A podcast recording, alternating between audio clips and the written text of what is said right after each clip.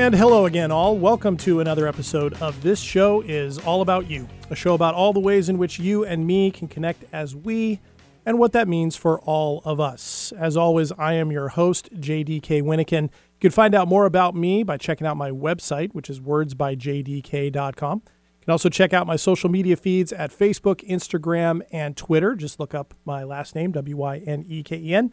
You should find me rather easily. You can also now uh, reach me via email at wordsbyjdk at gmail.com. So feel free to reach out directly too if you would like. And uh, before we uh, before I jump into today's topic, I'm going to continue uh, talking about what's going on in Ukraine today because I ran out of time last week, uh, rather abruptly, as a matter of fact. But before I do that, I want to make sure that I give um, a lot of appreciation and kudos to this show's sponsor, Airway Science for Kids. Airway Science for Kids is a nonprofit uh, that is based down in the Portland, Oregon area that provides life and career pathway opportunities for underserved youth in aviation and aerospace. And they do that by not only doing in house programs that can introduce um, underserved youth to the hundreds of career options available in aviation and aerospace, but they also take what I guess you could call a holistic approach uh, to helping a student develop self advocacy, uh, develop their own interests, their own talents, and to develop the skills they need to improve their own lives, to connect uh, more deeply with their families and with their communities. And if you would like to know more about the amazing work that they do at Airway Science for Kids, you can check out their website, airsci.org, A I R S C I.org, or you can reach out to them via email by using the address info at airsci.org. So thanks to them for their continued support. Uh, welcome, everyone, to episode 61 of this show for March 7th, 2022. And this is the 12th day of uh, the Russian invasion of Ukraine. And last week, uh, I gave answered some questions, hopefully for some of you, and I did get some good feedback and some thank yous from people for kind of giving some historical background in a very general sense uh, to what is going on in that part of the world, a part of the world that a lot of people in the United States, a lot of people in the West, uh, don't know as much about as maybe they do other things, uh, you know, and in some cases may not know much at all. But I committed a cardinal sin last week, and I, I started telling the story of a specific person, Oksana, and I, the cardinal sin was not finishing the story. and so uh, that's where today's title of the show comes uh, comes from. What happened to Oksana? that was that was the number one question I got after last episode.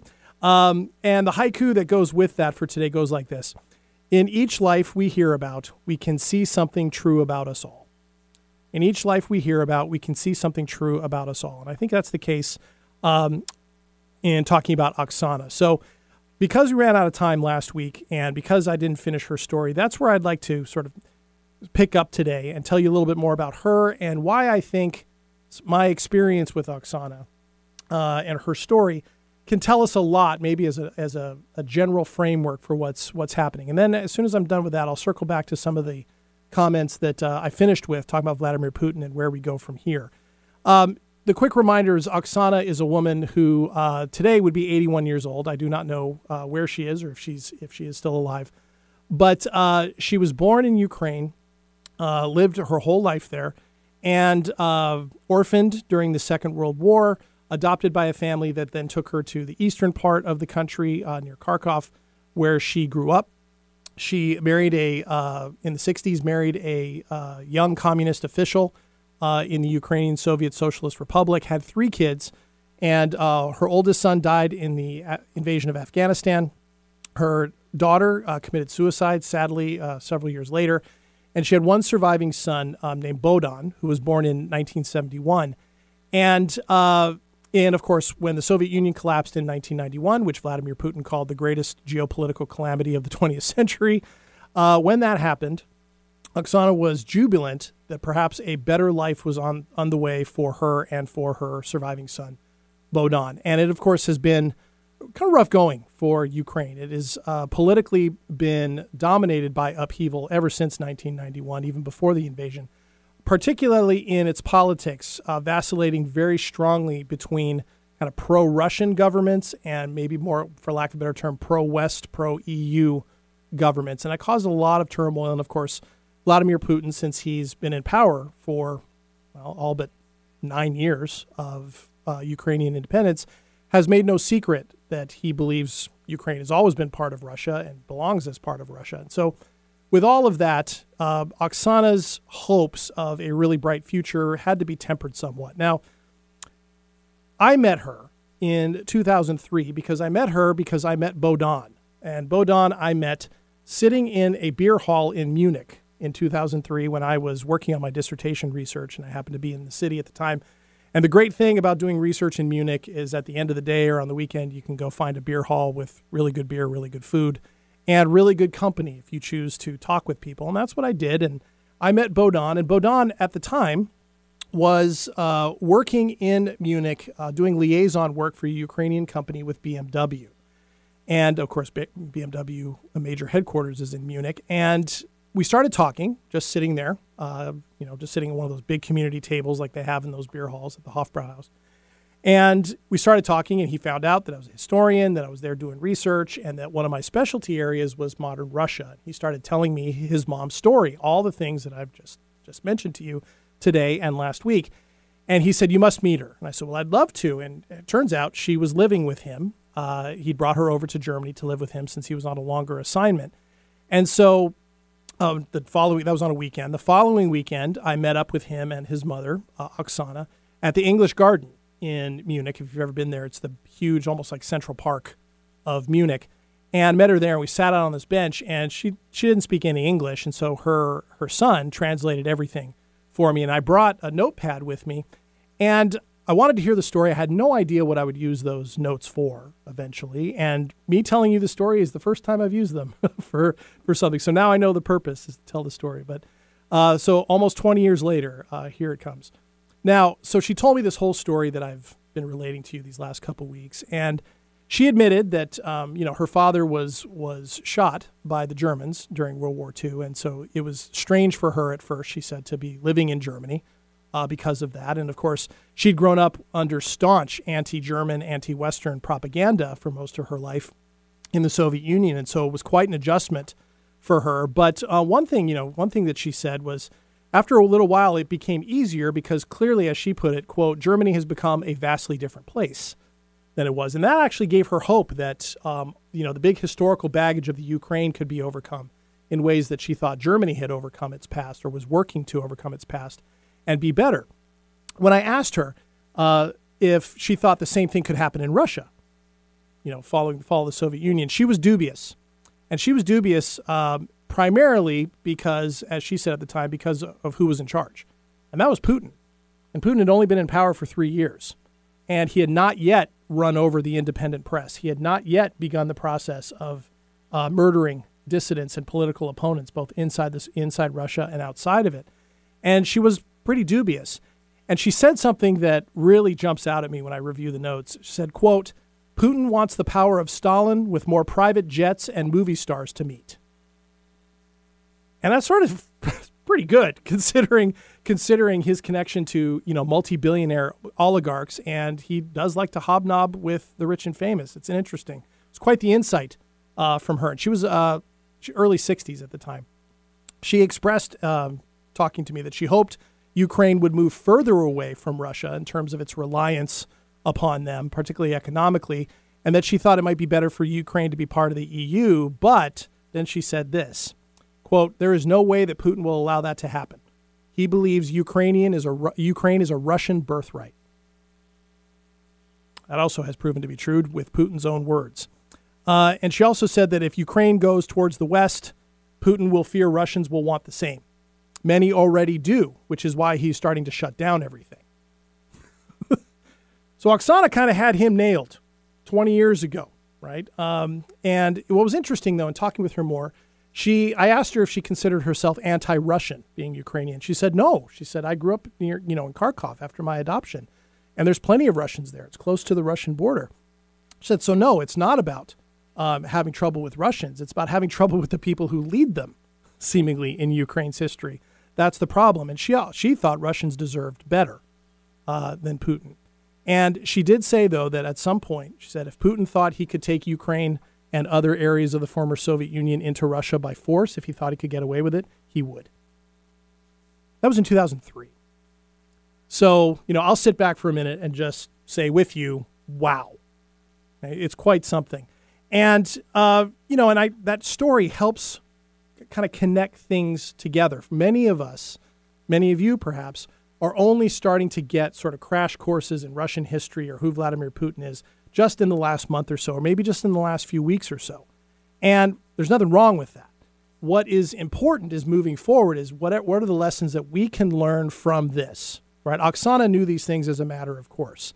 And I have no idea where she is today. If she's alive, she'd be 81 years old, and Bohdan would be 50. I stayed in touch with Bohdan for a couple of years, and it just, that's how life goes. People drift. And so I don't know where he is. Um, social media searches haven't yielded anything for me to find either one of them, and I have been looking for them. I like to think that they're both safe and outside Ukraine. I like to think that um, if you know she or he hasn't passed on, if they are in Ukraine, um, I'm just choosing to envision her as one of those women that we've seen in these viral videos who are confronting Russian soldiers and telling them exactly what they think of what's going on. I like to think that's that's what she's doing if she is there.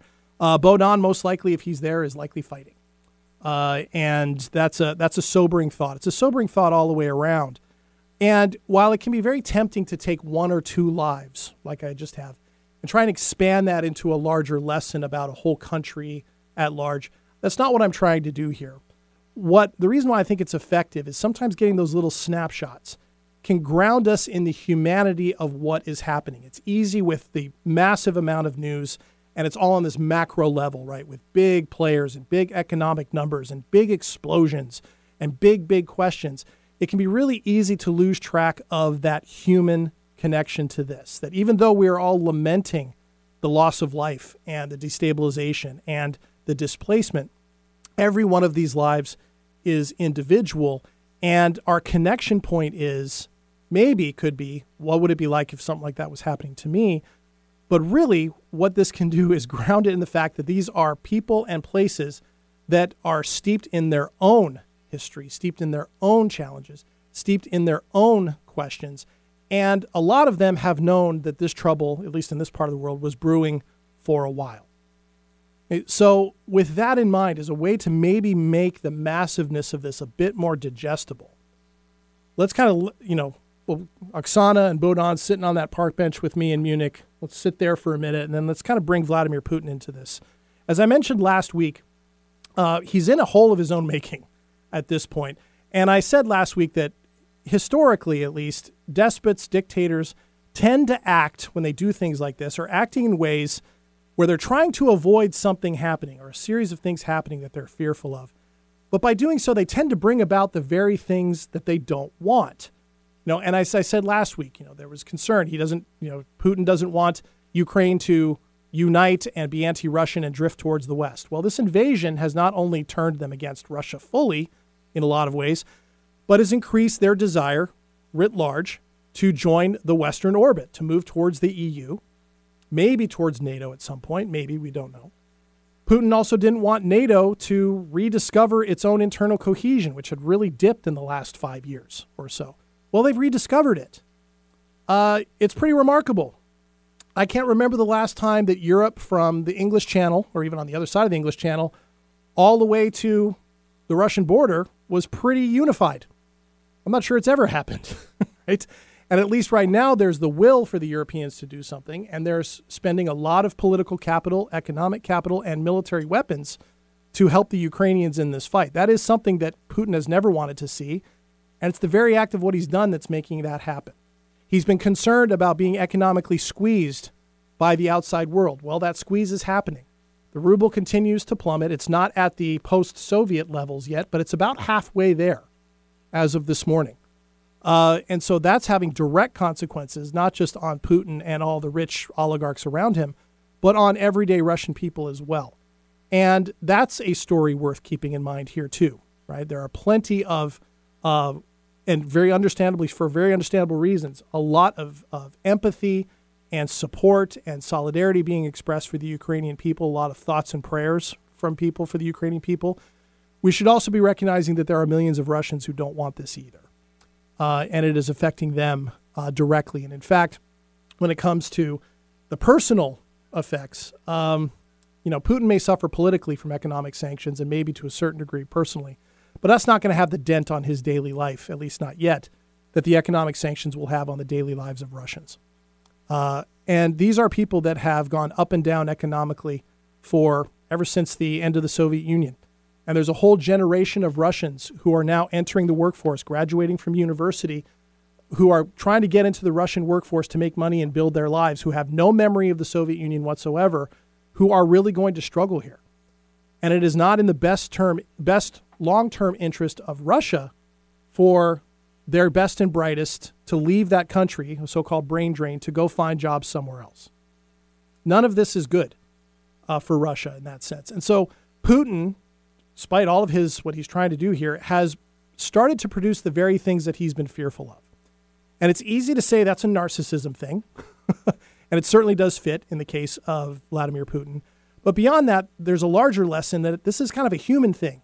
If we are driven by fear and by a persecution complex, by an ideology that defines yourself as what you aren't and who is different from you than anybody else, this is the kind of stuff that can happen on a small level or on a macro level. It may not be possible anymore for Putin to see this. Okay? But here's the important thing I want to get across with this to put side by side with the story of Oksana and Bohdan. Um, a lot of people are saying he's acting irrationally. A lot of people are saying these are rational acts that he's making. Some people are saying he's losing his mental acuity. Uh, I don't think it's any of those things. I think we're, we're looking at the wrong, uh, the wrong set of criteria if we're looking at that. Putin, for a lot of us, Putin is operating from precepts that we fundamentally don't understand, particularly Westerners, because it's not necessarily a Western mindset. And central to this is what Putin himself has said is his guiding star, if you will. And that's something that in Russian is called Ruski Mir, or the Russian world. Okay? And it has a lot of different permutations, and it's easy to just call it strong Russian nationalism, and it certainly is nationalistic. But this idea of the Ruski Mir is a long-standing system of interconnected beliefs that are at the core of Putin's brand of Russian nationalism, and it goes all the way back. It's it's he- steeped heavily in nostalgia for the historic, supposed historic greatness of Russia, going all the way back to the imperial era from the mid 1800s, mid 18th century on. This idea of Russia being an empire. Right? One of the things that historians will say is that Russia became an empire before it ever became a state meaning it had multiple different peoples within the Russian Empire. And it's this belief in its inherentness, that it's almost its divine nature, this Russian Empire, that Putin says Ukraine is inherently Russian because it was part of the Russian Empire. And from that point of view, Russian Ruski Mir, it still should be. This Ruski Mir idea also has deep roots in the Russian Orthodox Church, with its claims, of course, being of being the true Christian church. And of course, most Christian churches claim that they're the true one. But this is particularly strong in Russia. And so there's this sense of deep spiritual connection in this. And historically, in Russia, there's a lot of, of political overlap between the Russian Orthodox Church and politics. That is just something that has existed for a long time, very different from contexts that a lot of us are used to in the West. And so it has almost a spiritual element and a religious element to it as well.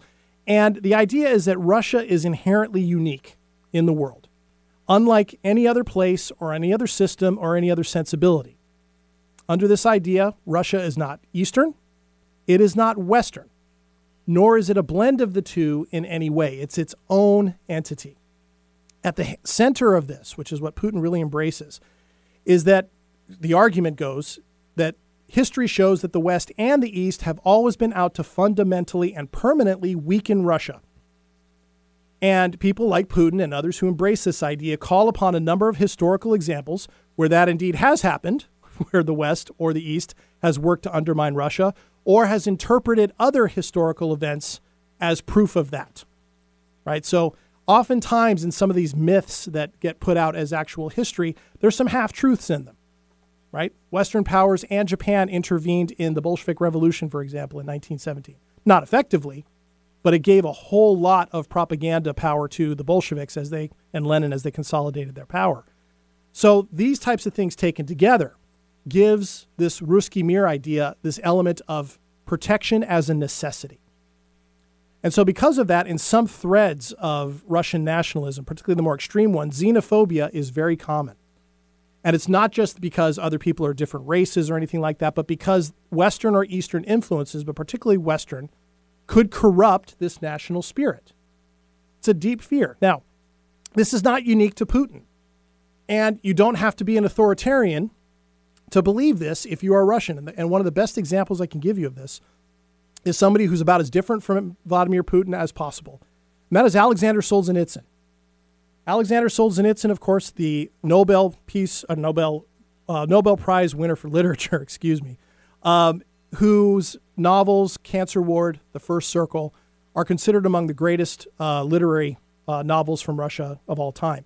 He's most famous as being expelled from the uh, from the Soviet Union in the early 70s for collecting and distributing both inside the Soviet Union and outside firsthand accounts of the Soviet prison system, the Gulag, the political prisons, where Stalin, Lenin, uh, and others to lesser degrees imprisoned political opponents, uh, essentially slave labor. And this was a very, very large network throughout the Soviet Union.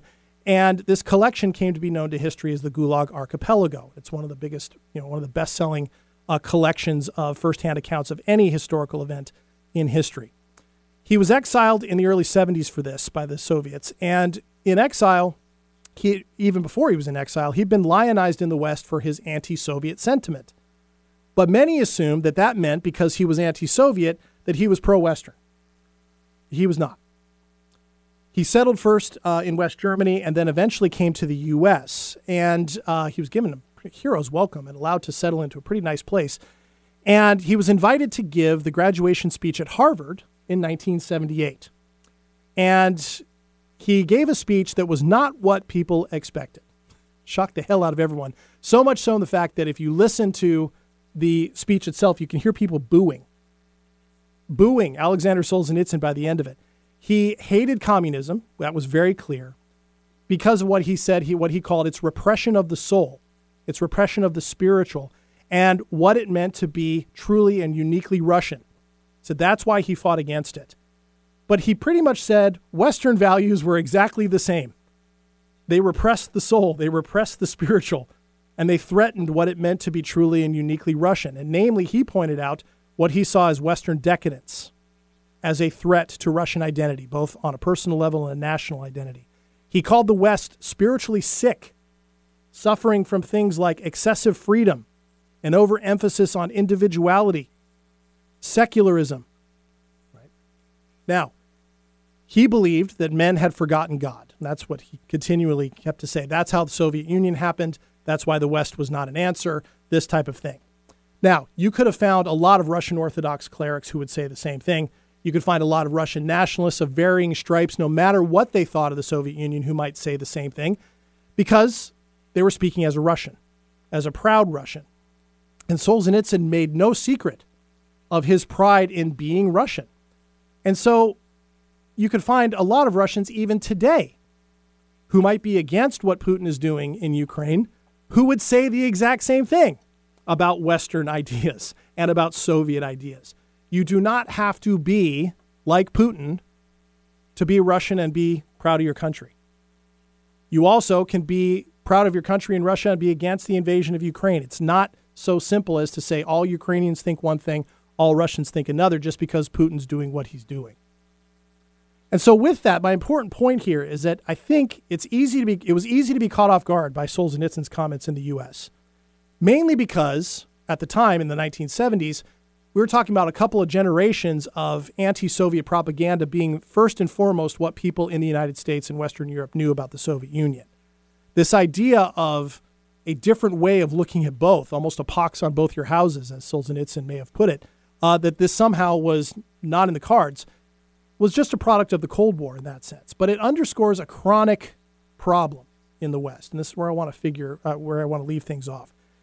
There is a fundamental lack of understanding of Russia's history, of the history of the peoples around them, of the former Russian Empire and its people, oftentimes beyond the caricatures that we get from them uh, from movies and the like. And there's plenty of them.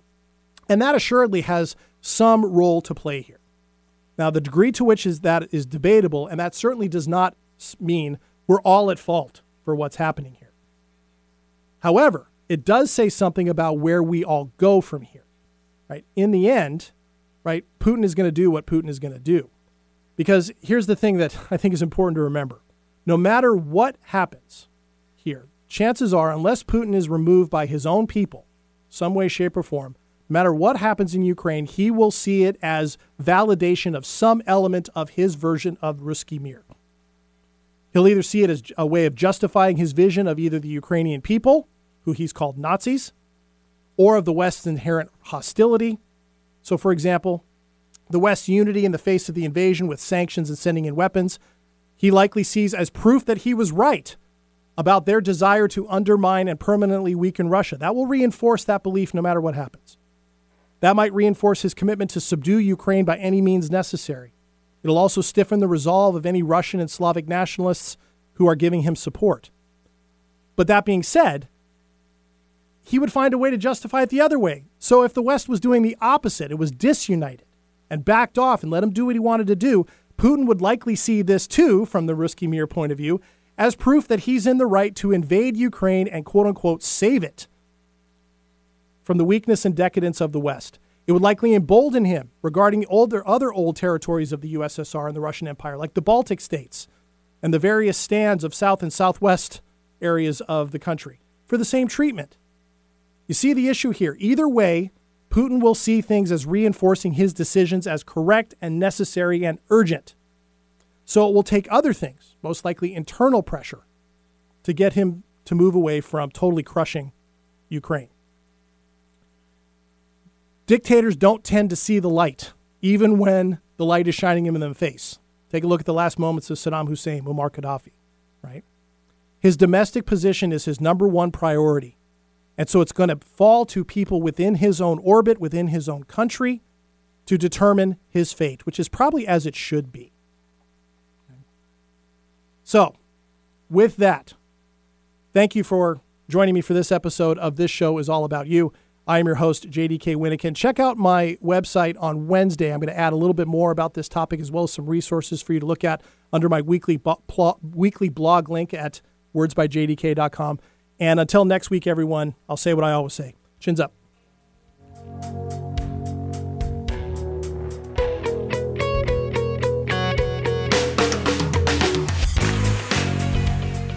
Feelings of disconnect are the cause of an ever surging mental health crisis. Many of us feel apathetic about ourselves, our work, home, and relationships. We don't know how to re engage. I'm Greg Kuiper of Kuiper Counseling. At the Root focuses on emotional connection and how awareness is at the root of building healthy relationships with self and others. Join me weekly to re engage with both. At the Root airs Mondays at 3:30 p.m. here on KKNW. Subscribe to the podcast or go to Kuiper Counseling counseling.com.